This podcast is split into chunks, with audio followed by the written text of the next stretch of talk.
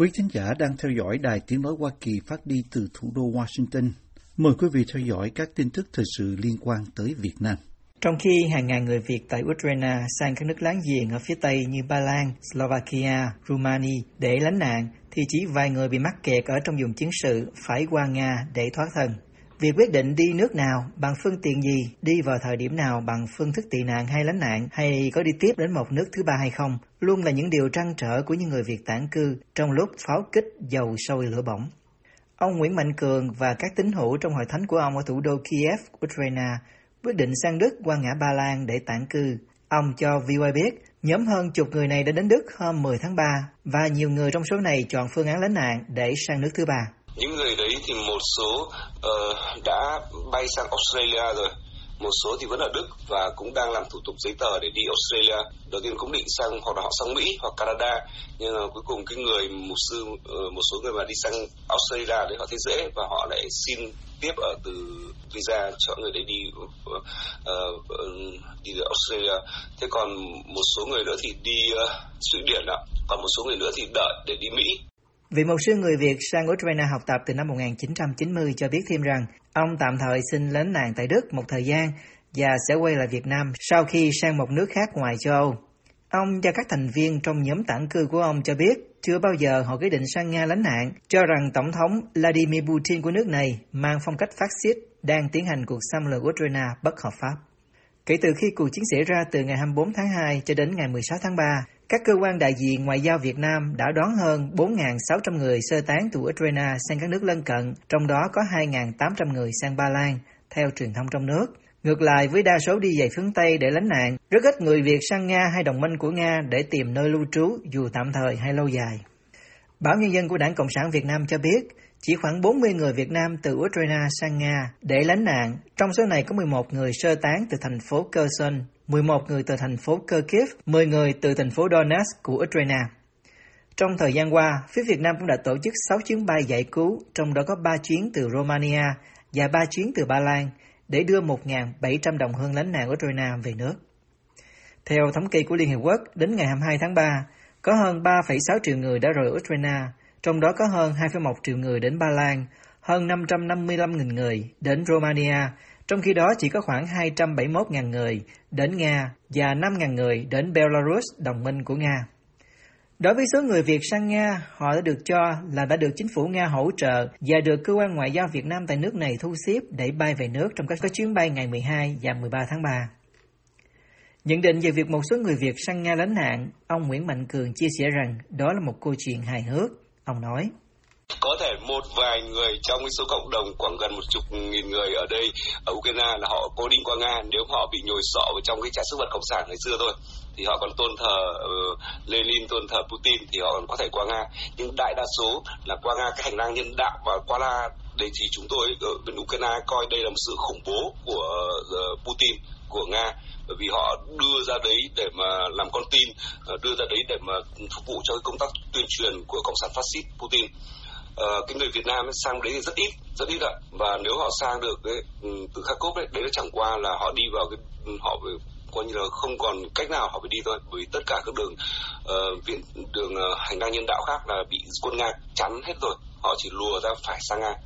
và khi bom đạn nổ như thế rồi thì họ phải thôi. Thì làm sao mà chết đuối với đất cọc thì với đất cọc nào cứ với thôi, thì họ phải đi sang đến cách miễn cưỡng thôi. Hôm 15 và 16 tháng 3, trong hai cuộc điện đàm riêng biệt với Ngoại trưởng Nga và Ukraine, Ngoại trưởng Việt Nam Bùi Thanh Sơn đề nghị cả hai nước này tiếp tục tổ chức các hành lang nhân đạo, có biện pháp đảm bảo an toàn cho thường dân, trong đó có người Việt Nam ở Ukraine sơ tán khỏi các vùng chiến sự.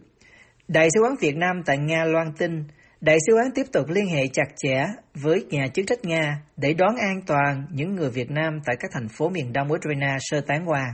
Tuy nhiên, việc hãng hàng không quốc gia Việt Nam, Vietnam Airlines, thông báo tạm dừng khai thác đường bay trực tiếp từ Hà Nội đến Moscow kể từ ngày 25 tháng 3 vì lý do bảo hiểm hàng không là một trở ngại khác cho người Việt tản cư qua ngõ Nga. Đại sứ quán Việt Nam tại Nga thông báo rằng các chuyến bay của các hãng hàng không nước ngoài bay từ Nga về Việt Nam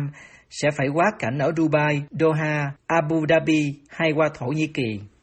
Kể từ khi Nga mở cuộc xâm lược Ukraine từ ngày 24 tháng 2 cho đến nay, hai bên quy trách nhiệm cho nhau, không mở hành lang nhân đạo cho thường dân chạy tránh khỏi các thành phố bị bắn phá. Phía Nga từng tuyên bố rằng sẽ mở hành lang nhân đạo hàng ngày để người dân từ Ukraine sang Nga.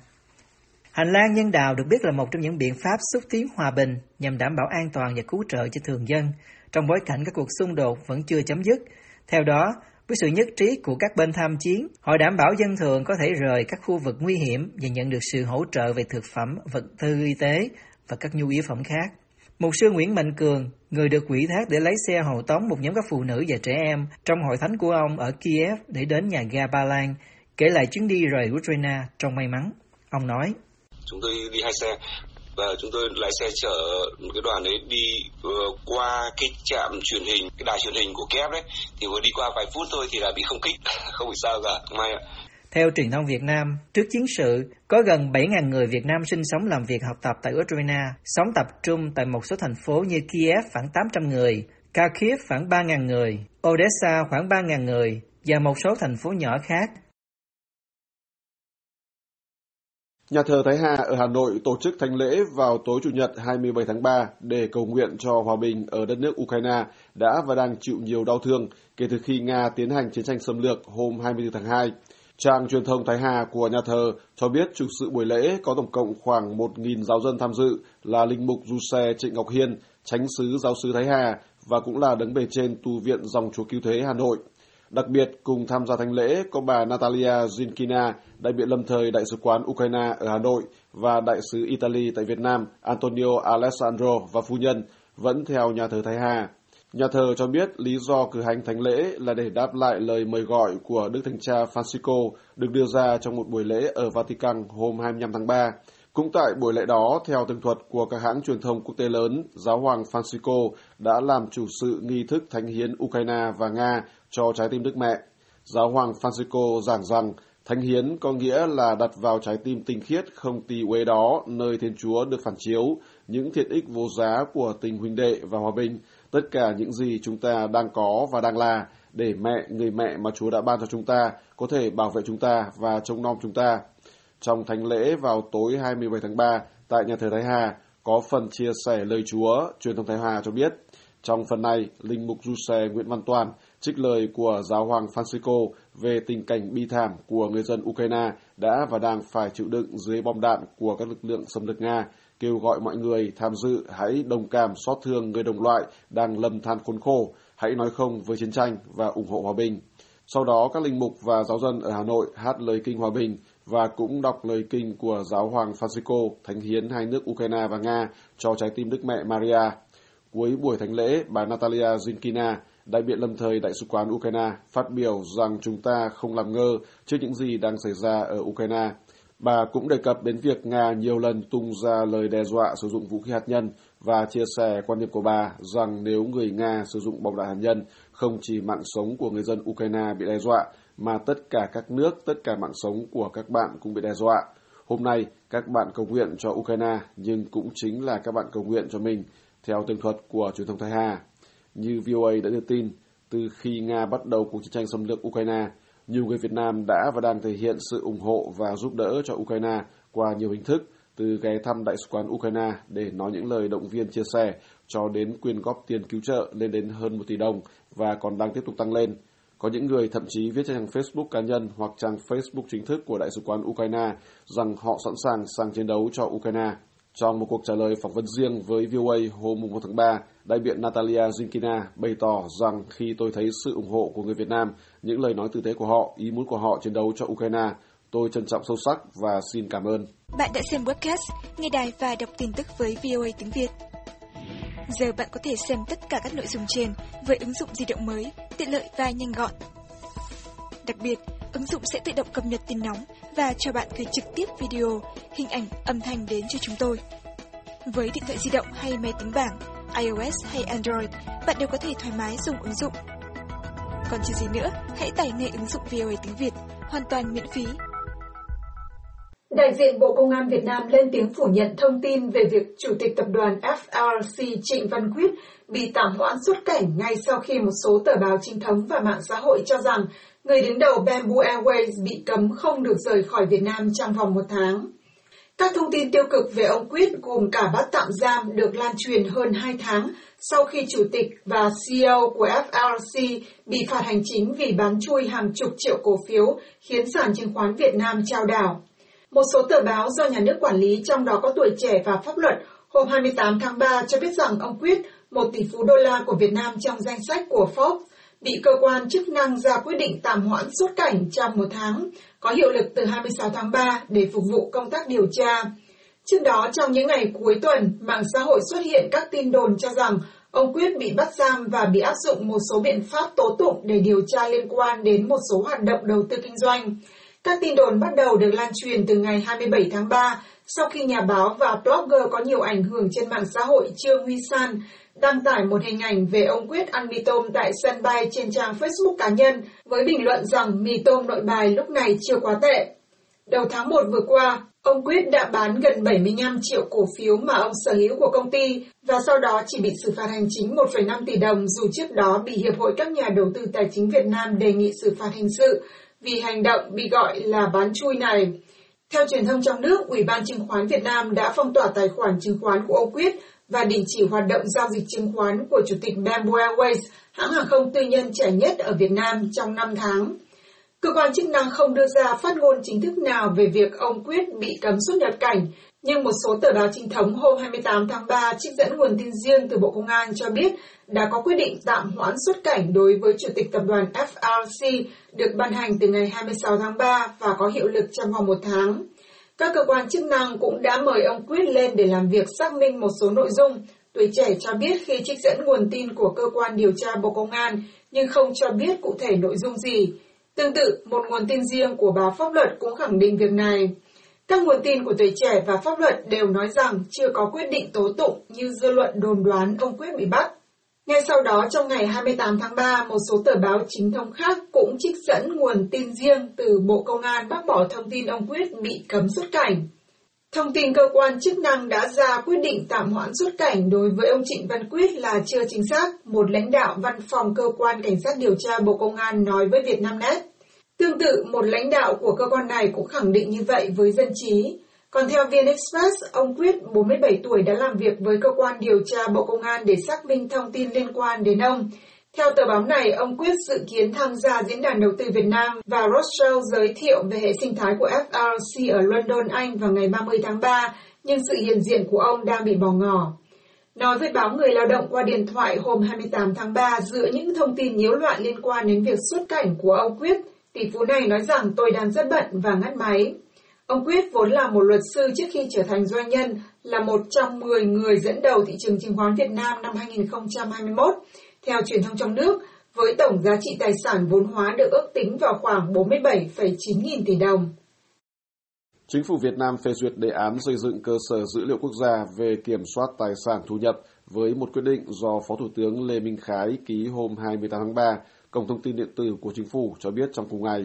Cổng Thông tin nói rằng việc xây dựng cơ sở dữ liệu quốc gia mới này có mục đích hiện đại hóa, chuyển đổi số, thiết lập hạ tầng công nghệ thông tin để hệ thống hóa, cập nhật, lưu trữ và cung cấp chính xác, đầy đủ, kịp thời các dữ liệu về kê khai, xác minh tài sản, thu nhập. Thực hiện đề án này là góp phần phòng ngừa, phát hiện, xử lý tham nhũng theo pháp luật về phòng chống tham nhũng, Cổng Thông tin của Chính phủ Việt Nam nói thêm. Các bên thực hiện đề án hoặc chịu ảnh hưởng từ đề án là các cơ quan quản lý nhà nước, các cơ quan kiểm soát tài sản thu nhập, người có nghĩa vụ kê khai tài sản thu nhập, cơ quan, tổ chức, đơn vị, cá nhân khác có liên quan trong việc kiểm soát tài sản thu nhập. Cơ sở dữ liệu quốc gia về kiểm soát tài sản thu nhập được xây dựng, lưu trữ và quản lý tập trung tại Thanh tra Chính phủ. Chính phủ Việt Nam nhắm đến hoàn thành số hóa, lưu trữ 100% bản kê khai tài sản thu nhập của người có nghĩa vụ kê khai trong 2 năm 2024-2025 và sau năm 2025 sẽ thực hiện chuyển đổi số 100% đối với công tác kiểm soát tài sản thu nhập. Theo tìm hiểu của VOA, dù có nhiều tiến bộ trong 10 năm trở lại đây, song Việt Nam vẫn thuộc vào nhóm nước có nhiều tham nhũng theo đánh giá của Tổ chức Minh bạch Quốc tế. Chỉ số cảm nhận tham nhũng năm 2021 của Việt Nam là 39 điểm trên thang 100 của Minh bạch Quốc tế, đặt Việt Nam vào vị trí thứ 87 trong số 180 nước và vùng lãnh thổ được xếp hạng. Bảng xếp hạng này cho thấy là nạn tham nhũng ở Việt Nam bị xem là trầm trọng hơn các nước ở trong khu vực gồm Trung Quốc, Ấn Độ, Malaysia, nhưng không tệ bằng Indonesia, Thái Lan, Philippines, Lào, Campuchia, Myanmar. Mức độ tham nhũng ở Việt Nam cũng không xấu bằng hai nước Nga và Ukraine. Những nước có chỉ số sát với 100 điểm là những nước ít tham nhũng nhất, gồm có Đan Mạch, Phần Lan và New Zealand.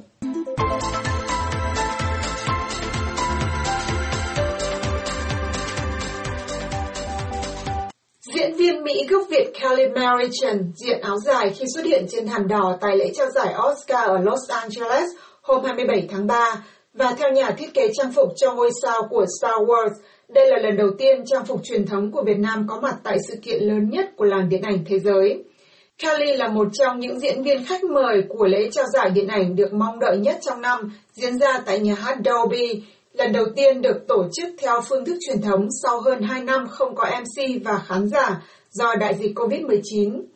Tới dự lễ trao giải, Kelly, người lồng tiếng cho nhân vật Raya trong bộ phim Raya and the Last Dragon, được đề cử cho hạng mục phim hoạt hình hay nhất tại Oscar năm nay, tới tham dự với chiếc áo dài được thiết kế riêng cho cô. Nhà thiết kế Thái Nguyễn cho biết trên trang Facebook cá nhân rằng đây là lần đầu tiên áo dài Việt Nam xuất hiện trên thảm đỏ của đêm trao giải Oscar, kèm theo những tấm ảnh của nữ diễn viên gốc Việt trong chiếc áo dài màu xanh đính ren và cườm cùng khăn đống trên đầu. Trang Twitter của tạp chí Variety cũng đăng một video cho thấy hình ảnh Kelly, người đóng cặp với Ngô Thanh Vân, là hai chị em gái trong bộ phim Star Wars The Last Jedi, trên thảm đỏ Oscar tối ngày 27 tháng 3 với đạo diễn Carlos Lopez Estrada. Nhà làm phim gốc Mexico diện trang phục cùng màu, một bộ tuxedo cũng do chính Thái Nguyễn thiết kế riêng cho ông. Kelly cũng đã mặc chiếc áo dài truyền thống Việt Nam với khăn đống do Thái Nguyễn, cũng là một nhà thiết kế trang phục cho Paris by Night, thiết kế riêng cho cô khi tham dự lễ ra mắt bộ phim Raya hồi năm ngoái. Nói với tạp chí Elle về quyết định chọn trang phục áo dài cho buổi ra mắt trực tuyến phim Raya, Kelly nói rằng cô đã nhắn tin cho Thái Nguyễn để xin ý kiến nhà thiết kế này vì ý tưởng cho chiếc áo truyền thống, cũng như cho biết rằng mẹ cô, một di dân chiến tranh Việt Nam, cũng thường mặc áo dài trong các dịp khác nhau. Nói với Vietcetera, nhà thiết kế Mỹ gốc Việt cho biết anh và nhóm của mình đã làm việc liên tục trong vòng 48 giờ để thiết kế chiếc áo dài mà Kelly muốn mặc để trông giống một công chúa Việt Nam, tương tự như nhân vật Raya mà cô lồng tiếng. Trước đó vào năm 2017, khi ra mắt bộ phim The Last Jedi, trong đó Kelly là phụ nữ da màu đầu tiên đóng vai chính trong loạt phim Star Wars, cũng đã mặc áo dài cùng với Ngô Thanh Vân trong các sự kiện để quảng bá bộ phim này. Mô tả về việc Kelly là người mang chiếc áo dài đầu tiên đến thảm đỏ Oscar, nhà thiết kế Thái Nguyễn nói rằng đây là khoảnh khắc lịch sử. Kelly, cảm ơn em đã làm điều này cho văn hóa Việt Nam, nhà thiết kế Thái Nguyễn viết, và nói rằng tôi rất biết ơn vì khoảnh khắc lịch sử này với em.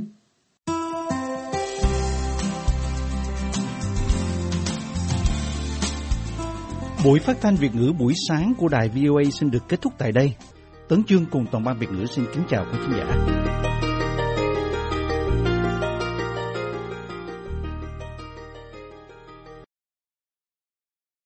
This program has come to you from the Voice of America, Washington.